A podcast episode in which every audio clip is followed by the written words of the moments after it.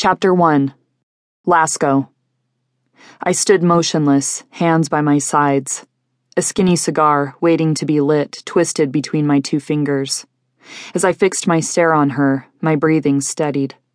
I watched her eyes scan the pages of her book, and I waited patiently for my opportunity to get closer, to eventually inhale her scent.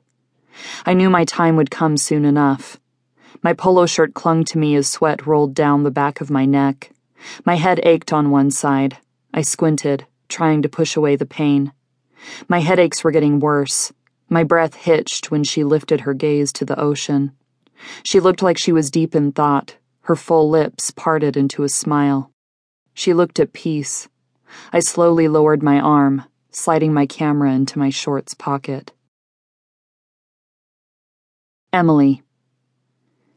I could hear the soothing sound of the ocean lapping on the edge of the shoreline. The hot breeze smelled sweet and made the edges of my book flutter.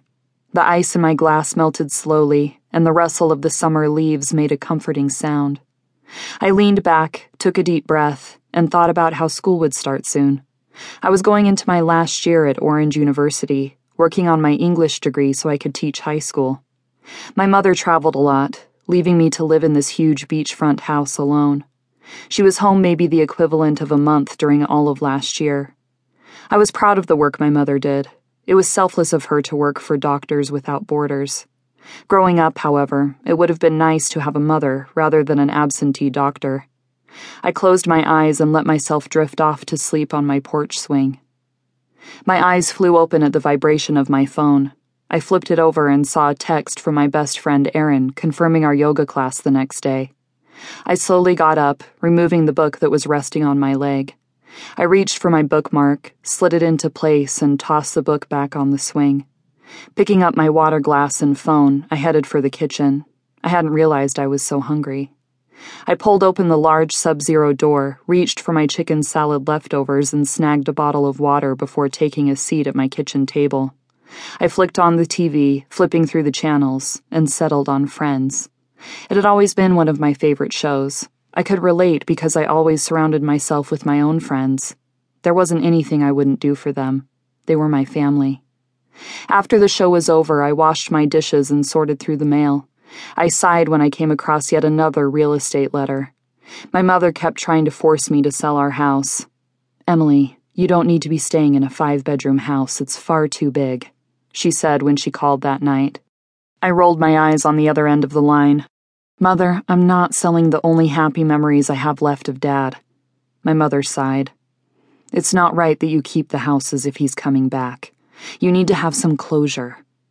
I tried to control the anger in my voice. So, am I supposed to do what you did?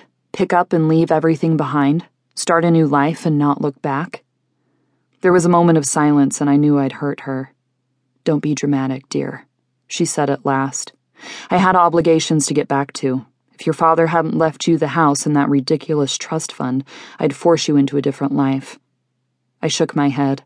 It still stung her that he had left me everything. Maybe he had known something was going to happen to him first. It was his way of protecting me from her cold heart. Lights from the house down the beach caught my attention. Travis, my new neighbor, must be arriving home. He was in his early 30s, single, and seemed to have his eye on a few women in town. I had been grateful when he moved in, it somehow made the house feel a little less lonely. The Stones, an elderly couple, lived only a half mile away, but they mostly kept to themselves. The kitchen had a faint smell of lemon pledge. Maria, my housekeeper, must have come today. There was a fresh loaf of homemade bread and oatmeal muffins packed neatly off to the side in Tupperware containers. She was a wonderful baker and often left me goodies. I turned off the light and headed into the living room. I dropped down onto my oversized cream couch and rested my feet on the coffee table. I replied to Erin's texts and read some emails that professors had sent out to all their students. After a while, I felt my eyes growing heavy. I turned off the lights and locked the front door. My fingers trailing along the oak banister, I climbed the long staircase that was lined with family pictures. Suddenly, I froze when I heard a thud outside my front door, almost like something had fallen.